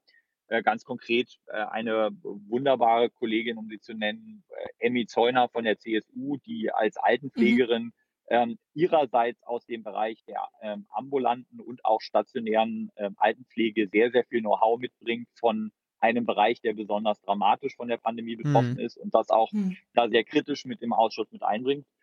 Ähm, insofern durchaus auch Kolleginnen und Kollegen da im Parlament, wo ich sage, die da eine sehr, sehr gute Arbeit machen und ähm, die durchaus ähm, ähm, erkennbar sehr verstanden hatten, was ähm, auch in der Praxis an Problemen besteht.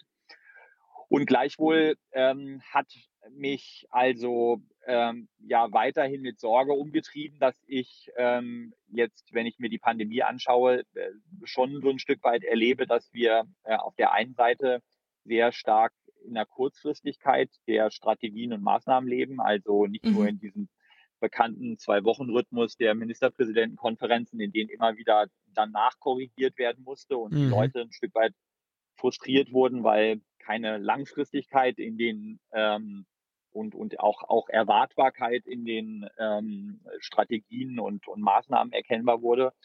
Und gleichzeitig ähm, mich ähm, also, also ja sehr besorgt nach wie vor, wie sehr wir die eigentliche Verantwortung in dem Kümmern darum, dass die Dinge in der Gesundheitsversorgung laufen, immer auf die letzte Ebene. Das heißt also das Gesundheitsamt, das Krankenhaus, das Altenheim äh, oder auch die Schule ablagern und immer nur auf das ja letztlich Setzen von Rahmenbedingungen ähm, äh, ähm, gesetzlicher Struktur oder untergesetzlicher Regelung beziehungsweise auf das Beschaffen von irgendwelchen Schutzausrüstungen oder auch jetzt Impfstoffen ähm, uns beschränken und weniger wirklich dafür sorgen, dass die Dinge laufen. Ja, und das Mhm. ist ähm, gerade in einer Situation, in der eben ähm, die ähm, aktuelle Lage so eskaliert ist, dass sie eben äh, deutlich sowohl was Ressourcen als auch was, was Know-how und Möglichkeiten angeht, oft diese ähm, letzte Ebene ähm, überfordert, ja, und, und, und Mhm. auch übersteigt, ähm, es ein Zusammenführen und, und Orchestrieren und, und Moderieren und, und letztlich auch verantwortlich dafür gerade stehen fehlt ähm, ähm, in einem operativen Krisenmanagement, so wie ich mir das vorstelle. Ähm, da fehlt es auch an der einheitlichen Sprache, was Grenzwerte, was äh, Mhm. Risikomaßnahmen, was ein einheitliches Risikostufenmodell angeht. Und ja, auf, au- mit Perspektive darauf ähm, äh, bleibt es dabei, dass ich, ähm, und das habe ich auch sehr deutlich eingebracht ähm, vom Tag eins da im Ausschuss, äh, schon die Erwartungshaltung habe, dass wir wirklich grundsätzlich unser Pandemie-Management ändern müssen, weil mhm. deutlich ist, dass uns diese ähm, ja, Erkrankung und diese Pandemie noch eine Weile beschäftigen wird. Mhm. Ja, ich wollte, wollte gerade fragen, dann bist du doch noch konkret geworden, was es denn genau für dich bedeuten würde. Also was könnte man denn, ähm, oder was würde also man, denk, wenn du jetzt frei, frei, frei entscheiden könntest, ähm, was wäre denn gut? Was würdest du gerne ändern? Also ganz konkret, äh, glaube ich, äh, müssen wir viel, viel besser werden äh, in der Kontaktnachverfolgung. Es ist überhaupt nicht akzeptabel, mhm. dass wir bei Inzidenzen von fünfzig ähm, an die Kapazitätsgrenzen der Nachverfolgbarkeit kommen. Das hat auch nichts mit Datenschutzproblemen zu tun, sondern das hat einfach letztlich mit ähm, struktureller Ausstattung ähm, von Gesundheitsämtern oder vergleichbaren ähm, äh, Strukturen äh, auf der einen Seite zu tun. Das hat damit zu tun, dass die Corona-Warn-App in einem Entwicklungsstadium hängen geblieben ist, in dem sie praktisch weitestgehend funktionslos geworden ist ähm, in der Anwendung ähm, für den einzelnen Bürger und viele einfach, nachdem sie sich die anfänglich durchaus auch überzeugt runtergeladen haben, die App gar nicht mehr benutzen. Ähm, mhm. Und es hat äh, ganz viel damit zu tun, dass wir äh, in der Art und Weise, wie wir Kontaktnachverfolgung wirklich immer auf dieser Ebene der Gebietskörperschaft hängen bleiben und man sagt, warum gibt es mhm. nicht die eine Corona-Warn-Telefonnummer, wo ich anrufe und sage, ich brauche jetzt einen Schnelltest, weil ich hatte Kontakt zu dem oder meine Warn-App zeigt mir an das. Ähm, mhm. Und man äh, sozusagen mit einer Vereinheitlichung von Strukturen da auch deutlich Dinge vereinfacht. Also Kontaktnachverfolgung das Erste. Das Zweite ist letztlich das ganze Thema Schnelltesten. Hier ist es so, dass überhaupt nicht nachvollziehbar ist, dass wir auf der einen Seite, ähm, äh, nachdem wir lange Zeit nicht ausreichend Tests hatten, die Tests, die wir jetzt inzwischen haben, einfach unsystematisch äh, verteilen. Also auf der einen Seite private Testcenters total aus dem Boden sprießen, auf der anderen Seite es aber völlig fehlt, dass ähm, wirklich systematisch dort, wo Risikogruppen sich aufhalten, egal ob im Pflegeheim, in der ambulanten Pflege oder aber auch Risikokontaktpersonen, die einfach aufgrund eng getakteter beruflicher Frequenzen, die sie nicht vermeiden können, egal ob es jetzt Lehrer, Busfahrer, Verkäuferinnen, Verkäufer sind, ähm, wirklich äh, regelmäßig systematisch gescreent werden, um ähm, als mhm. ähm, ja, Katalysator der Pandemie frühzeitiger identifiziert werden zu können. Ähm, mhm. Einschließlich auch der Möglichkeit, diese Schnelltests ebenso wieder in der Corona-Warn-App zu erfassen und nicht nur sozusagen als ja, Blindspot des, der Surveillance entstehen zu lassen.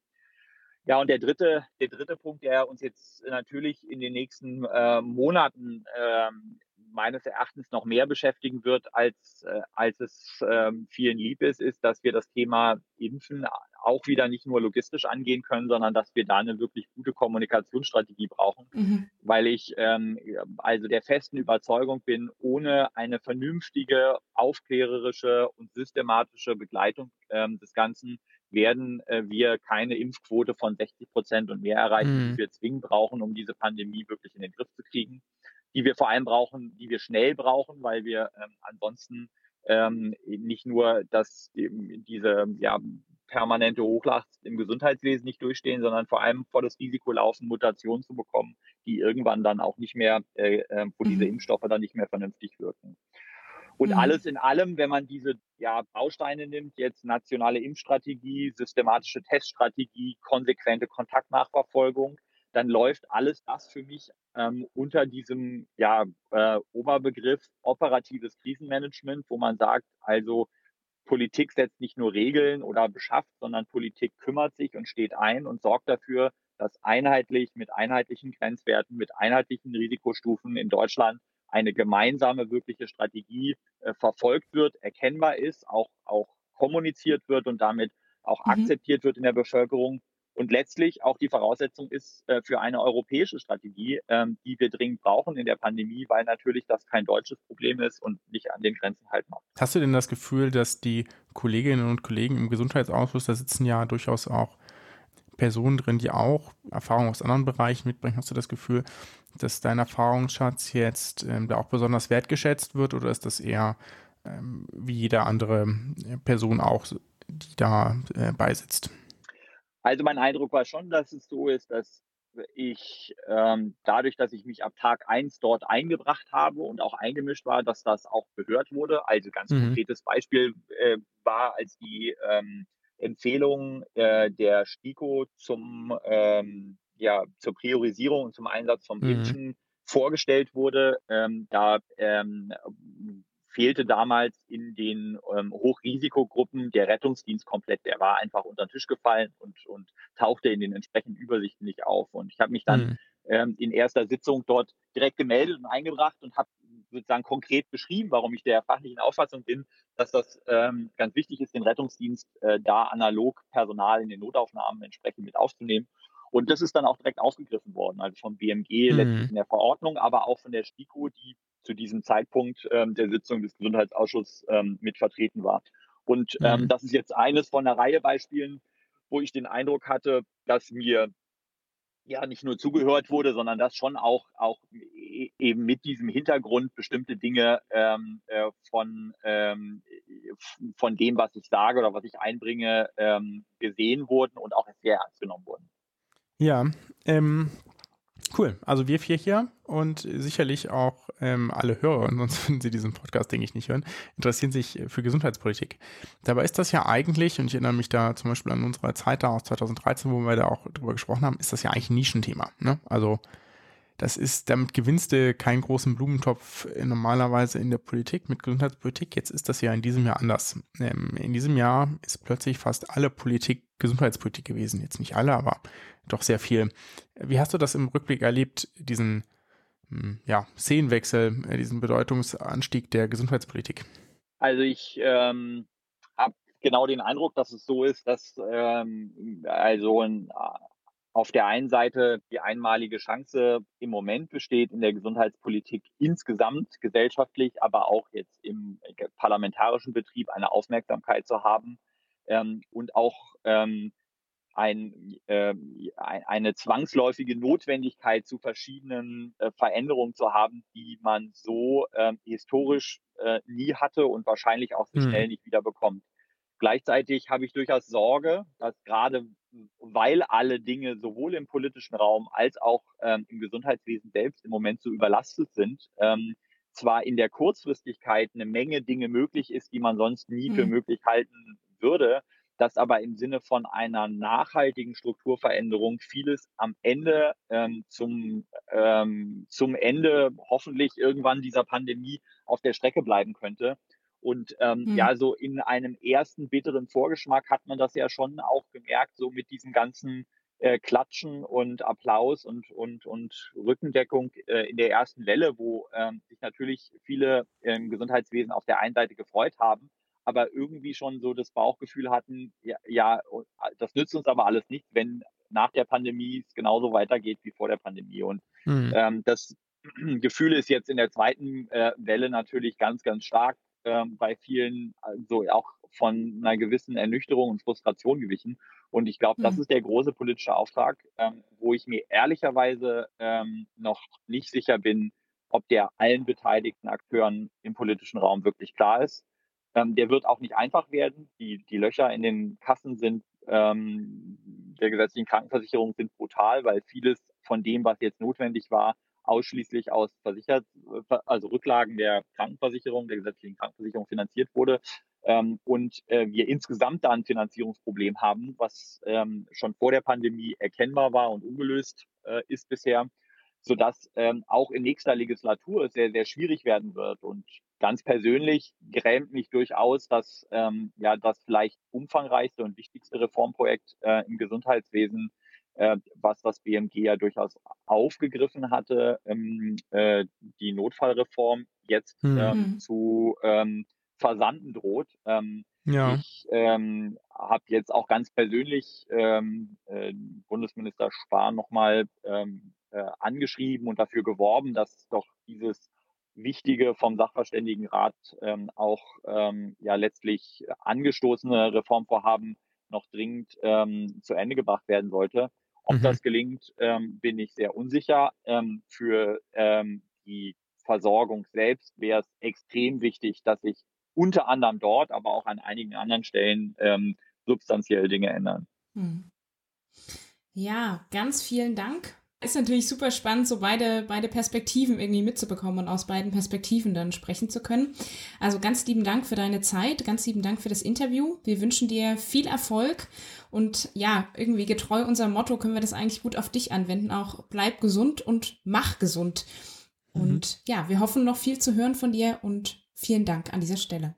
Ja, ich danke euch für die Einladung, für das Gespräch. Ähm, ich ähm, würde mich freuen, wenn wir vielleicht im äh, Weiteren gerne in Kontakt bleiben, auch wenn ihr Dinge äh, aus den unterschiedlichen Perspektiven als ähm, Gesundheitspolitikerinnen und Politiker, ähm, aber auch als Interessierte ähm, äh, im Gesundheitswesen selber habt, ähm, ähm, schreibt mir gerne oder teilt sie mir gerne mit. Ähm, ich versuche mhm. äh, nicht nur das Ohr äh, dicht an der Schiene zu haben, sondern selbst immer auch Teil des ganzen Systems zu bleiben und sehe das Ganze als Auftrag, als auf Zeit und hoffe irgendwann auch wieder auf der anderen Seite, nämlich im Gesundheitswesen selbst, dann vielleicht mhm. in sogar gebesserten Strukturen weitermachen zu dürfen. Mhm. Gut, dann macht's. Viel Erfolg, guten Rutsch dann. Ja, genau. Euch auch. Macht's gut. Tschüss. Bis dann. Ciao.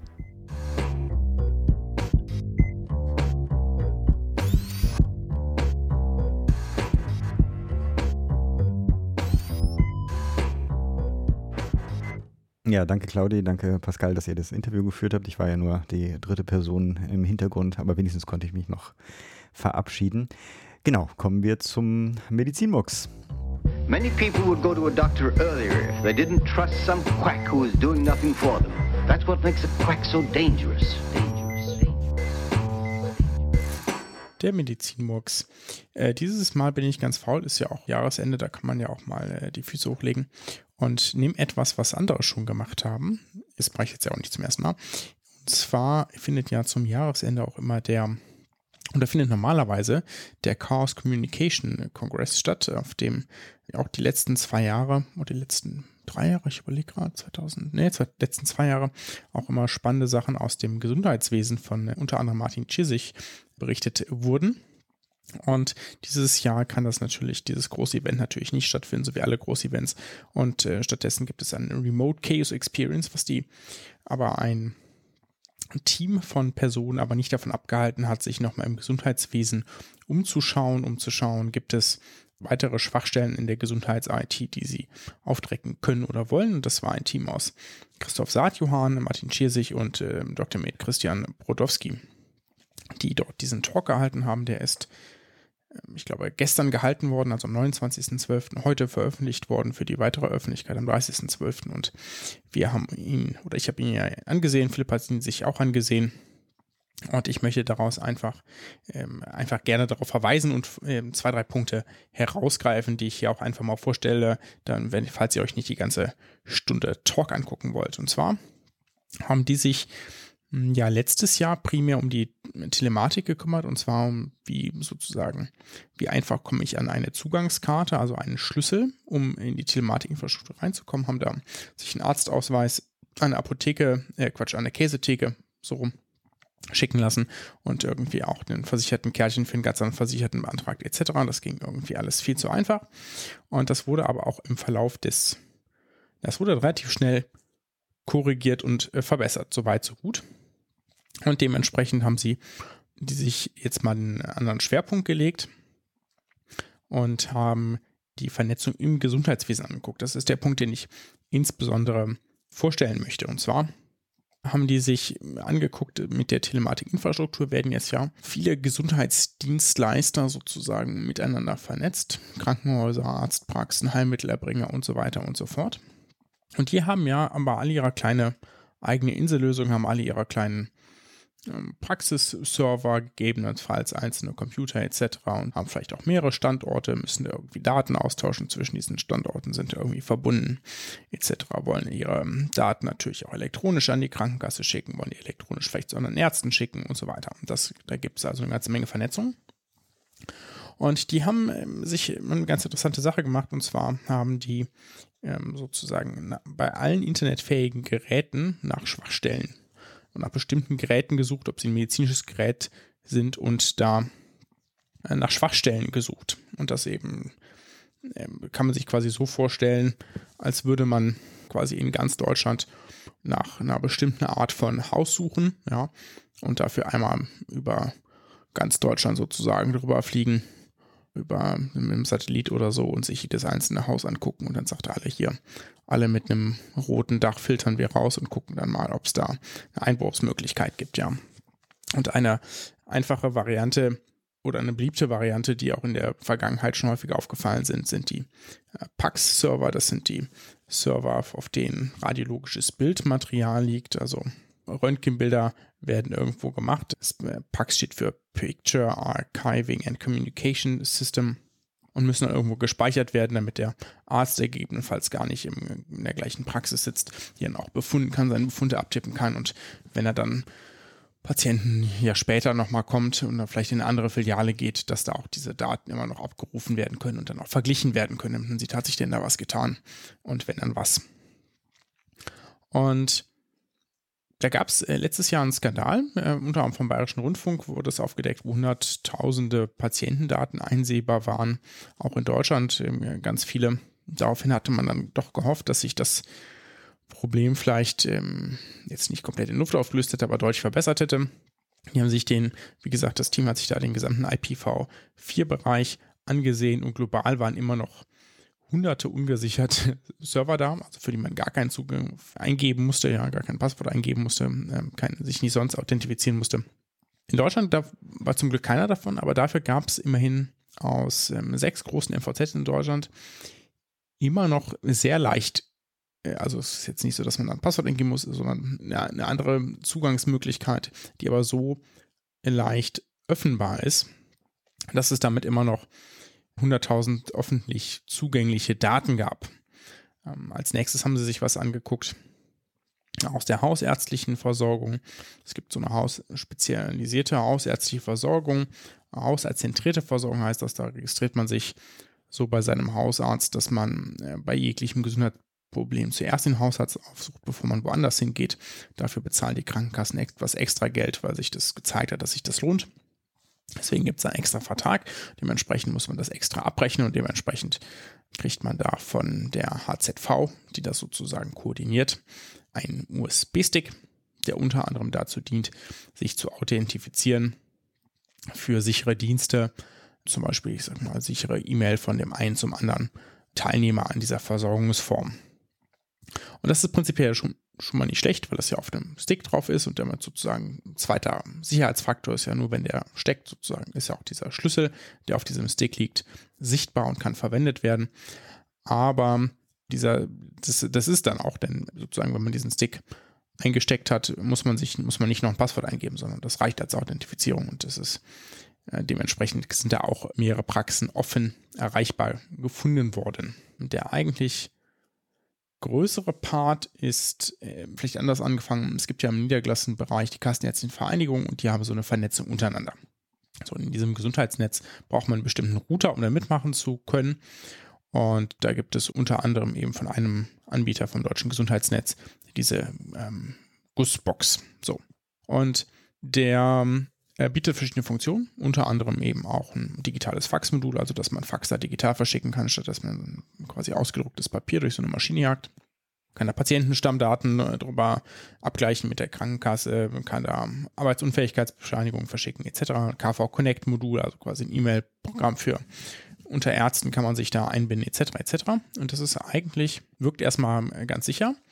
Und ähm, da lassen sich auch andere sichere Sachen wie dieses K V Connect Modul, was nochmal eine Ende-zu-Ende verschlüsselte E-Mail ist, et cetera einbinden. Und diese Gussbox ermöglicht aber, dass man all seine Daten quasi sichert. Ja. Und dann hat man plötzlich eine ZIP-Datei mit seinem Kontozugangsdaten, seinem PIN, seinem Key. Und das liegt dann alles da drin. Und wenn man also auf diese Box zugreifen kann, auf, durch das Internet, dann kann man auch auf sonst darüber abgesichert, also zusätzlich sichere Module, hat man deren Kontozugangsdaten plötzlich auch, weil die liegen ja in dieser Box. Und da haben sie auch geguckt, ob man, wenn man über das Internet guckt, wen findet man da denn so, haben sie immerhin ganze zehn offene Boxen gefunden, also zehn Praxen oder Teile von Praxen, die damit öffentlich zugänglich waren und wo sie dann auch auf sonst drüber weitergehend verschlüsselte Bereiche zugreifen konnten und konnten beispielsweise damit auch alle alten Faxe, die mal über dieses Faxmodul gesendet wurden aus den Praxen, diese einsehen. Und das ist natürlich ähm, keine gute Sache. Letztlich vielleicht noch einmal, haben sie noch eine weitere Sache gemacht zur Telematikinfrastruktur.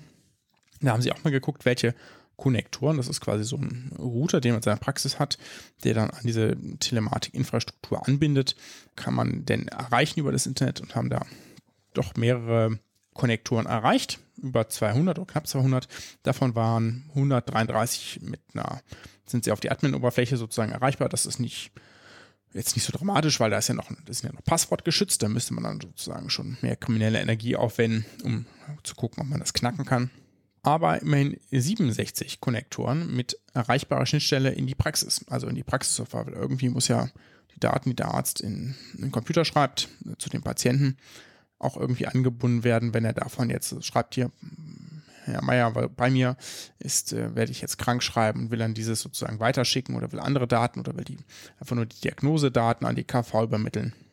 Die Abrechnungsdaten, da muss es ja eine Schnittstelle geben zwischen der Praxensoftware und eben dieser T I-Vernetzung.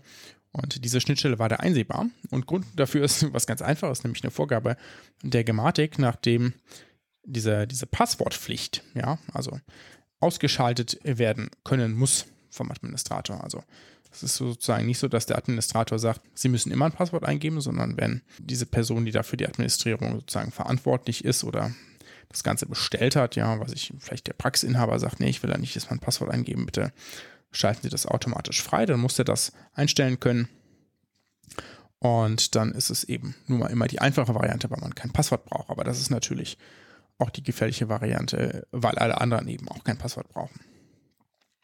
Und offenbar haben sich da mehrere Personen dagegen entschieden und damit hätte man dort auf, naja, so gut wie alles zugreifen können an Daten, die darüber verfügbar sind.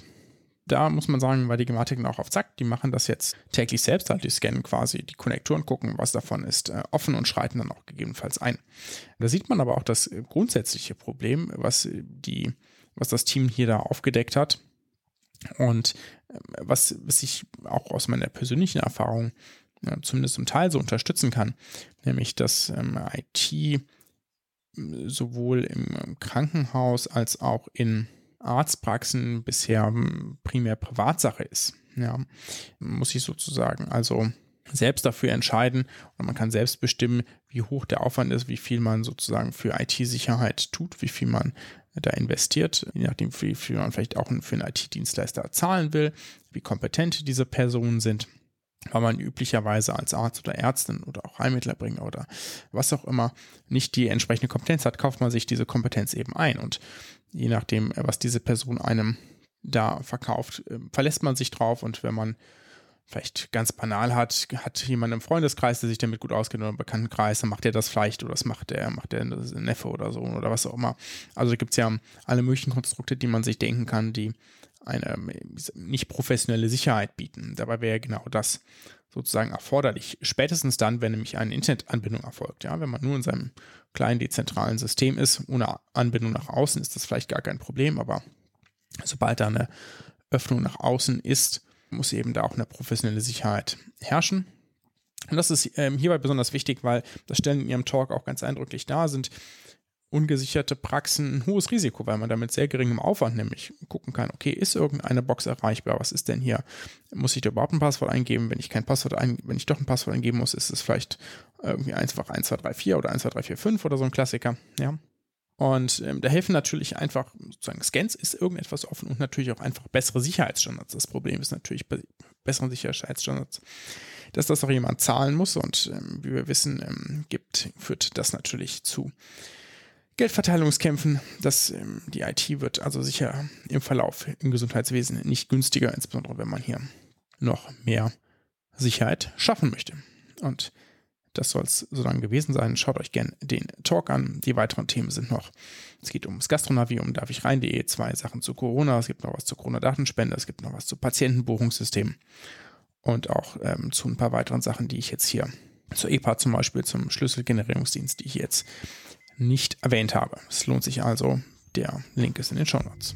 Ja, und da uns Pascal den Medizinwuchs nachgeliefert hatte, habe ich jetzt die dankbare Aufgabe, uns alle zu verabschieden. Ich wünsche euch auch für zwanzig einundzwanzig, bleibt gesund, macht gesund.